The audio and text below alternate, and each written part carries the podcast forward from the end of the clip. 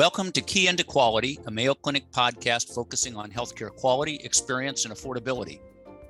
It was a hot July in 1893 when James Cornish showed up at Chicago's Provident Hospital, a victim of a barroom brawl. He had a knife wound to his chest that nicked the heart, but most surgeons at the time believed that operating on the heart was simply too dangerous. Well, unlucky in the barroom, but really lucky in the ER.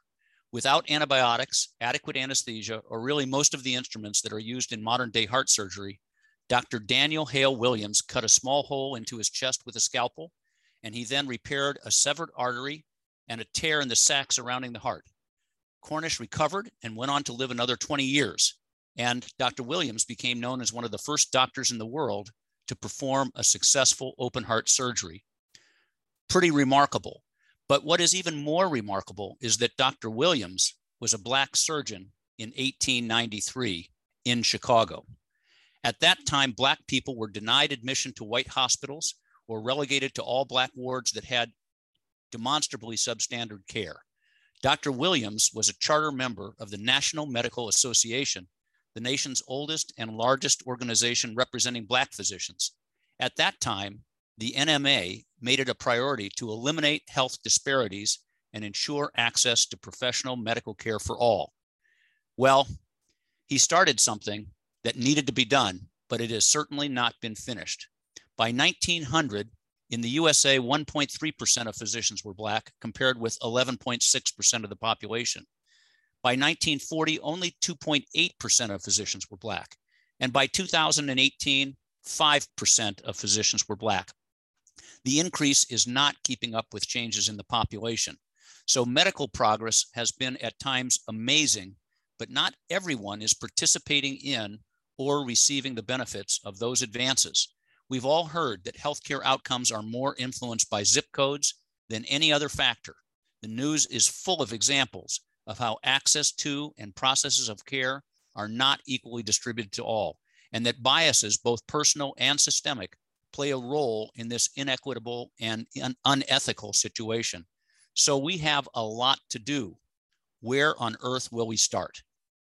Thank you for joining us. I'm Dr. Tim Morgenthaler, a professor of medicine here at Mayo Clinic and a vice chair of quality. Co hosting today's conversation is Sherry Nemec. Sherry? Welcome, everyone. I'm Sherry Nemec, Consultation and Relationship Manager for Quality at Mayo Clinic. You know, that story was really incredible, and I can't believe 130 years later we haven't made more progress than that. Yeah, yeah. At times it feels almost like not only stall but negative progress. Right, and uh, so I've been really looking forward to our conversation with our guest today, where we're going to learn more about Mayo Clinic's Office of Health Equity and Inclusion, some things about history, how we started, strategy, current state, all those great things. So I'm really looking forward to it. I couldn't be more excited to introduce Dawn Peters, our guest today. I've known Dawn for many years. there could be no one better to tell us about uh, the developments of this program at Mayo Clinic. Now, our purpose in this isn't just to tell you about a program at Mayo Clinic. I think you'll gain a lot of insights into how an organization might think about how to make a real impact in these problems. Dawn, can you just tell us a little bit about yourself? When did you get started at Mayo Clinic, and uh, you know what are you doing these days? And just give us a little story so everybody gets to know you. Great. Thank you so much. And it really, it's my privilege and pleasure to spend time with you all today. So always so great to see you all. So I've been at Mayo almost 20 years. Let me just say that. I thought I'd be here five, right? You know how that goes, and time flies, right? I spent a lot of time in the leadership and talent space. I worked with a lot of providers, consulting staff, care teams. And most recently, in the last couple of years, I transitioned over to the quality office. And as part of that work, I've been engaged in our Office of Health Equity and Inclusion, besides culture safety work. I still do a little bit of leadership work, I do values work, and I have to just tell you my background I'm a social worker by training. So ah. as we ah. think about social determinants of health, which we're going to talk about, and some of those things, it was a perfect fit. And I'm just, again, I'm privileged to be part of this work. Thank you. Dawn, thanks so much. One of the things that you just said that I just want to highlight and maybe pick your brain about a little bit is I know we're going to talk about you know the Office of Health Equity and Inclusion, but you mentioned that it lays under our quality structure. Tell us a little bit about how that's come to be, and you know whether you feel that that's a right fit, or what are your thoughts about that? Yeah, it's a great question. What I would tell you is that as health disparities, as this conversation about health equities, the story that you told over 100 plus years ago, you're absolutely right. We haven't made as much progress, right? And you're going to be able to hear from Dr. Milam, who's my physician partner in a future opportunity, but he would tell you that it takes a village and you can't just focus on one activity. And he really believes, and we believe that no different than a infection, right? no different than those quality metrics that we pay attention to that you know what health disparities at least 40% of the outcomes are impacted for our patients mm. because of social determinants of health barriers right and yeah. so we know that it is a there's a huge relationship and alignment to that. We think it's great that we're sitting in the quality space. You're going to hear me talk a little bit more about our relationships with our office of diversity and inclusiveness and you know equity. So we have a lot of different activities and partnerships but we really feel like embedding this in the quality space is a way to be able to make traction because at the end of the day as you all know this is about how do we take care of our patients so that they have the most optimal outcomes right wow. and what better way to do that than be a part of that quality process and that infrastructure and those metrics makes yeah. sense well okay so uh, I'm, I'm still excited about what you just said, but I'm still going to ask the next question. Tell us a bit about the Office of Health Equity and Inclusion, its origins. What do you want to tell us about that? So, our office has been around for, oh, probably 10, 11 years now, since 2013. And initially, it was a small office, and it also kind of sat with quality, just so you know. But the office really focused on really foundational pieces for our patients, like let's collect race and ethnicity data, right? Let's figure out how we can encourage our patients to complete that and give us their self report data. You know, we evolved from there to some education components, if you will. And then most recently, I will just share with you over the last couple of years, we decided to kind of refresh our strategy. We had a new medical director come in. We spent some time with our practice leaders, and we said, you know, we really need to think about this differently. We do not want to be a standalone office. Let's be really clear about that. Mm. It does take a village. We need to partner closely with the practice that's they see the patients right? They're the ones who can do that. Our job is to support them with resources and tools and connections and education and all those other pieces. And so that's really been the origin and how we've evolved. And i just have to say one more thing. I would be remiss if i didn't talk about our relationship with oeid that is our office of equity inclusion and diversity group. They have done an amazing job setting that stage for our organization around bias, unconscious bias, inclusiveness, st- everybody in conversations with staff members to say, how does it feel to be an employee at Mayo Clinic? How does it feel to be a consultant at Mayo mm. Clinic? Do you feel like you're being heard? And so that paving the way was a great kind of transition moment for us as we refreshed our strategy as we said, you know what, let's focus on patients now. So the OEID group focuses primarily on the workforce. We partner very closely with them. And now our focus is to say, how do we support the practice further? So, an important collaborative partner there, certainly. But were there other key collaborators as you began this work that you want to talk about? Yeah, certainly practice leadership. So, as we started this work, we went out i'll just share with you when i joined i said what is you know practice is closest to our patients? What are they telling us? What do they think about health equity? What do they want us to be thinking about as we are that enterprise resource? And so we went out and we when we met with practice leaders i will share with you we had a couple of aha moments right? And we said tell us your understanding of health equity and what would you like us to know? And so i'm going to talk about practice leaders and then i'll answer um, sherry your question with mm-hmm. a couple other comments but this is what we heard, and it was really important for us to hear this. The majority of our practice leaders, no surprise, I'm sure, like many organizations, said, Yep, we care about health equity work. It's important for us. But they also said to us, We don't know where to start. Oh, we know that care teams, we know that providers, some of them obviously have passion and are engaged in this work. They connect into the communities, et cetera, et cetera. But many of our staff said, we're not quite sure where to start. So that was an aha moment. They also said, help us help us put together that infrastructure. So don't just say, we have strategies, by the way, which is to activate the practice, create that culture of health equity. and continue to deepen that outreach into the community and advocacy. But they said, help us with those resources. We all know that health equity starts with data. You need to know where is that disparity? How do I find that disparity? And they said, please don't just give us those goals, help us to get there to identify that. So the practice leaders are, and by the way, all of the practice, not just leaders, are an important part of that, care team members, et cetera. Our accreditation colleagues, some of you may know, Joint Commission CMS has leadership standards that have come out this year and next year related to health equity efforts. We're thrilled about that, by the way as we continue to move this effort forward. They've been great partners for us. Language, our interpretive services, right, that are great partners. Our patient education folks, the materials that we use.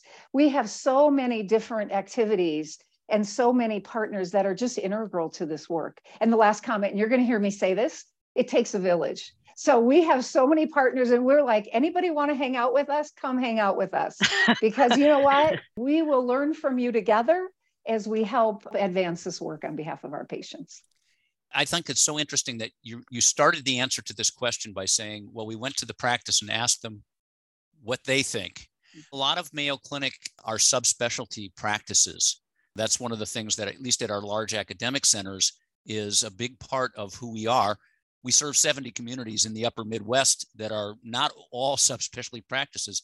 Did you hear any undertones or underpinnings about gee, I'm really interested in this, but this is really more of a population health or primary care concern. I, I only get what they send to me. I mean, tell us about those conversations that you had and what your thoughts about them were. The short answer is yes, we did get some of that. And I will tell you that uh, as we went out and we visited with the leaders, we gave them kind of the overview of what the office has done. We said, Where are you at? And this is what was interesting. And as you were asking me the question, I have to tell you, I just immediately went back to one of the interviews. I won't tell you what subspecialty that it was with, but I will tell you that this staff member who was a consultant said to me, by the way, a leader, a practice leader said, You know, Dawn, I like you, you're nice, but I had no clue. And I thought, Why is she scheduling time with me? This is a, a primary care issue, right? Get that SDOH questionnaire. When you do their annual physical, when you work on preventative screenings, right? You take care of it. And he said to me as we got chatting, and I'll just share with you because it illustrates the point, I think, Dr. Morgenthaler. He said to me, you know, as we were talking, because I started talking about possible disparities in data and how do we find that and are there any differences and what about the patient that comes in and English is not their primary language. Mm. Does that impact the care we provide? Our short answer would be we hope not, right? But the reality is, we know that there are many dynamics for our patients that don't speak English as their primary language. We know that they may bring a family member who doesn't always interpret, and we know that's not always the best solution that we really need interpreters to be able to make sure that the patient understands not only the conversation in front of them, but a potential care plan and what that looks like.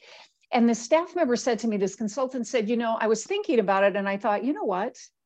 You're absolutely right.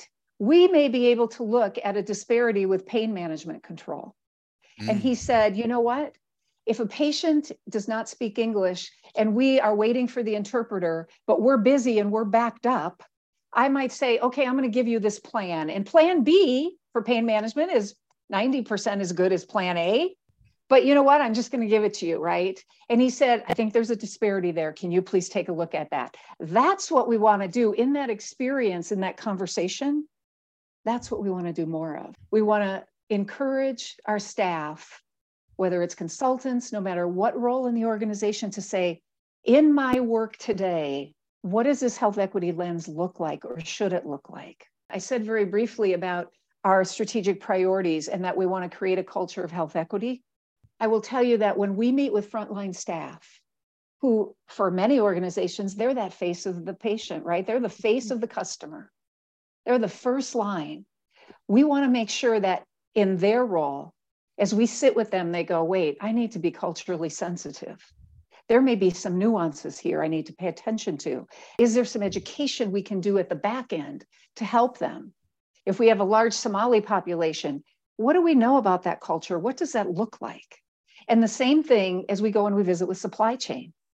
We said in your role, if we have inpatient patients that are diverse, are we thinking more broadly as we're purchasing products for diverse patient populations? Mm-hmm. And those are the kind of things that we really want to do. So it's not just primary care. It's logical. And by the way, we have great primary care and pop health folks, right? We do. But it's broader than that, it's bigger than that. And as you said at the beginning, 100 plus years, it takes all of us to kind of think about this. Yeah, I love that idea of just in creating this culture of let's just be curious let's stay open let's what, what's going on around us what questions can we ask and and even just starting the conversation to do that we can probably go a lot further faster as well I want to lean in on that a little bit. We are an academic institution. Mm-hmm. We have fairly decent resources in, in uh, partnership in the Kern Center. As some of these questions have surfaced, is the office that you're working with engaging with let's just say scientists to explore some of these questions not only from the very pragmatic you know what do we do to better serve our patients but from the learning organization point of view can you tell us a little bit about that kind of partnership yeah, thank you so much. The Kern Center is actually a really integral partner of ours, and I should have talked about them earlier, as well as Center for Digital Health and our platform folks. I will share with you that as part of our office infrastructure, we built up the infrastructure a little bit and we created three work groups.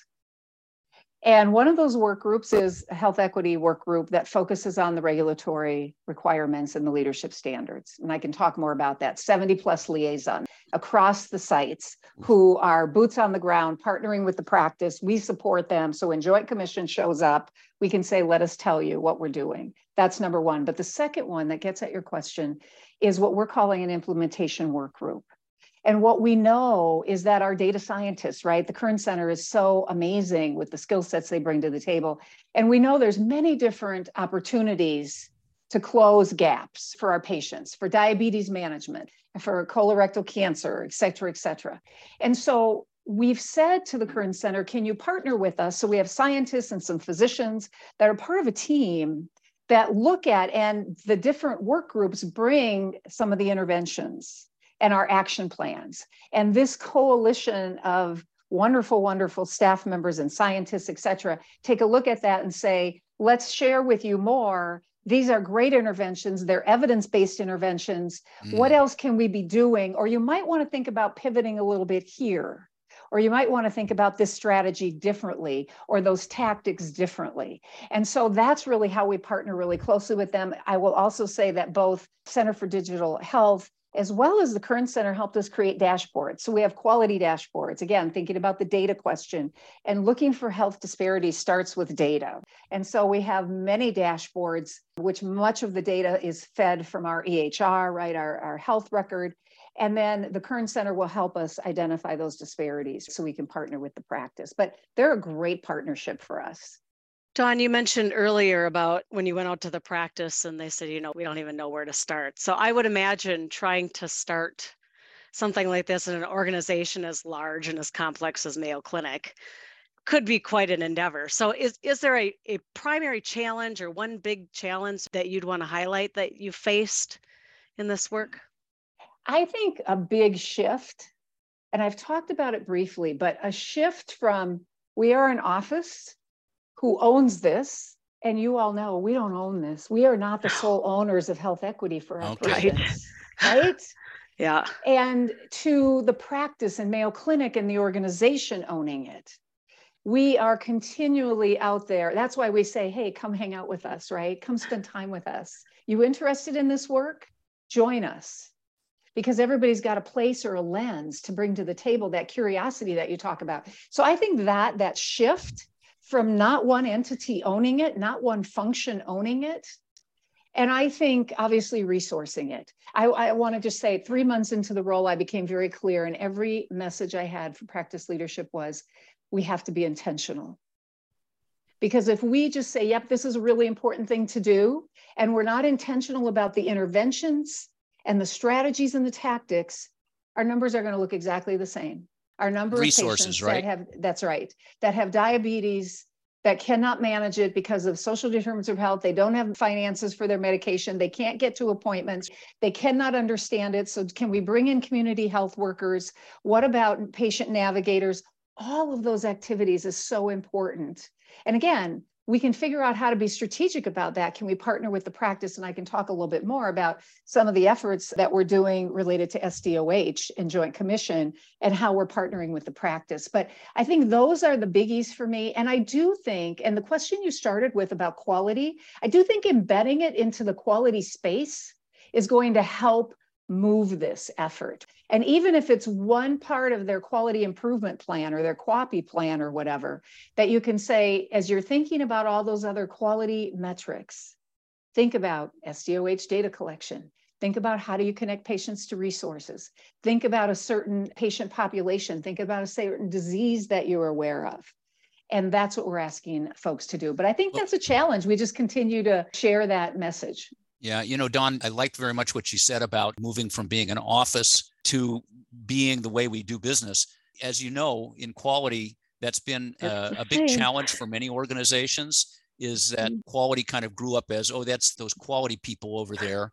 But the quality people over there actually don't do quality. It's the practice that either does or does not do quality. So to the extent that what you said is true for you know just the office uh, which you help to lead it's true for all of quality. Each branch of our quality patient experience patient safety all of us are really resources to the practice trying to be expert consultants to the practice trying to shine the light in places where there's opportunities for them to consider improvement and then hopefully provide evidence-based recommendations for how they might think about it or adapt those recommendations to their particular practice Absolutely. And as you were talking, what I was thinking about and what came to mind for me was that if you think about change management principles, and if you think about transforming organizations and culture, the best way to do that, I mean, there's several strategies, obviously, but embedding it into existing workflows. Don't have it be a separate activity. Embed it in something that people are already doing embedded right. as part of those workflows embedded as part of the conversations and the staff meetings and the huddles and the are we worried about any patients today and outcome you know those sorts of things whether it's inpatient or outpatient or whatever. So those are the kind of things i think about which is exactly what you're talking about. Well so you offered it up. We're going for it. Tell us what uh, the office of healthcare equity and inclusion is focused on currently and that includes the sdoh that you mentioned obviously partnering with the practice. So we're working on that engaging them et cetera. The other thing is part of the joint commission and the cms requirements we do have to put together an sdoh workflow. And particularly for 2024 with cms we will have to for all inpatients age 18 or older we have to not only ask about health equity or the sdoh barriers but we have to connect people to resources if they want it and so we've done a great job with our questionnaires, but part of the process is embedding that. So we've had nursing, care management, social work, practice leaders, et cetera, et cetera, taking a look at that. Our strategy folks kind of looking at the bigger picture and that lens. I would also be remiss, we have a enterprise-wide SDOH subcommittee led by Dr. Erin Westfall. And she has, and her team have five different work streams that we're intimately involved in to be able to look at that. So our goal and that goal for their work is how do we automate this? How do we make it easier? We know that the practice is busy. We know providers are busy. We know care teams are busy. So the more we can automate things into the record, the more we connect with find help, that we can do some of those automation and then the messages comes out to say, yes, I want some help. We're piloting some things right now in the EHR where if a patient responds to the SDOH questionnaire, it automatically comes back to a care team member to follow up with them if they want help. Mm-hmm. So those are the kind of things that we're working on. And uh, we will continue to do that. We're going to continue to advance this work. We didn't talk about it earlier, but one of the things I'm really proud of, and I don't get to take any of the credit, let me just say, but as we think about this health equity work, we went to our uh, library, Mayo Clinic Library, and we said, Can you tell us how many of our faculty are engaged in health equity publication work. This whole evidence based or just the whole function of health equity and what that looks like today. And we found that we have over 950 publications over the mm. last five years that our faculty have engaged in. Now, our next step is to be able to catalog that, to say how many of those are related to just the whole conversation about health equity and where we go. How many of those publications are related to diseases? How many of those publications are related to a specific patient population? What are we learning about interventions? Because what we want to do is connect that to our care teams. So when they see a patient with a certain diagnosis or a health condition, that they'll have some of that evidence based information. So those are the kind of things we're doing. We continue to work with the Kern Center and our colleagues. And then we're really in dialogue right now about our patient portal. And our patient portal is in English only today. Mm. And we know that many people, again, if we're going to help them to optimize their health with the best opportunity to have optimal health, we need to make sure they understand. So we've started a dialogue with many of our colleagues to think about how we can have that patient portal in multiple languages. So that's our lift. Well, that's awesome. And all the things you're mentioning from the research and publications all the way to the work on the portal will hopefully have very positive impacts on our patients and our staff. Any anything else you want to mention in that space, Dawn? You know, just that our goal, right, is always about the patient. I guess a comment about as I think about how do you get people engaged and excited about this? Talk about our mission, talk yeah. about our patients, connect those dots for them, which is so important. Yeah, it's tied to who we are and what we mm-hmm. do here every day. Uh, yeah. Dawn, I think one thing we can be confident of is there's no lack of enthusiasm on the part of the leadership for this. So it's great. Both, it's right. Yes, and that speaks to you individually. And maybe you could just share with our listeners what's Mayo Clinic's avowed determination to start addressing some of these issues?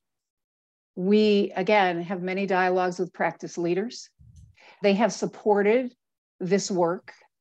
They have supported us with some resources. Now, we don't have optimal and we're never going to have enough resources, but that ability to champion these efforts for the organization to influence it Mayo Clinic made their commitment to $100 million eradicating racism. Health equity fits into that. Mm. Health equity fits into that. And so, again, every time we bring a tactic or proposal, and some of them don't cost anything, some of them are activities that are already happening in the practice that we want to activate them more, right? We want to share best practices, right? Sure. But some of them we've gone to the practice to say uh, for Mayo Clinic, like, how do we support you around this? I think we start small, we focus, and we show progress and we show outcomes. And I think that is also what the organization is saying to us is we've got all these activities. We have over 225 activities happening across the enterprise, besides all these publications. And now we're partnering back with the practice to say, tell us about those outcomes. What did yeah. you learn? What were the key learnings? How do we cascade that across the enterprise? Those are the kind of things that we're doing. Around first full circle on that. Yeah. Mm-hmm. Okay. So we have just a little bit of time left here, but I want to ask you this question. Let's say that you are speaking to an organization that is really very early in their organizational work on these issues. What advice do you have for them? Be intentional what you choose to do. You cannot do it all. So be intentional sure. about it. It takes a village. So gather lots of folks. We don't have a lot of FTE resources around this, but we have a lot of people engaged that care about this work. Mm. Start small, scale it, and leverage leaders when you need to. So we may go to a certain set of leaders to say, hey, we need help with that patient portal we may go to other groups to say, we need our health education materials digitally done. Can you help us think about that differently? Whatever the case may be. So figure out how do you leverage leaders in different ways, embed and reinforce the message that health equity is part of quality. It is yeah. part of quality. Find out, share best practices. I think that's important as we go forward. I'm sure you've given our listeners a lot to think about. And uh, it's always exciting to talk with you. Your enthusiasm and energy and expertise. It's been a, quite an honor to be able to work with you yeah. and, and also to talk with you today.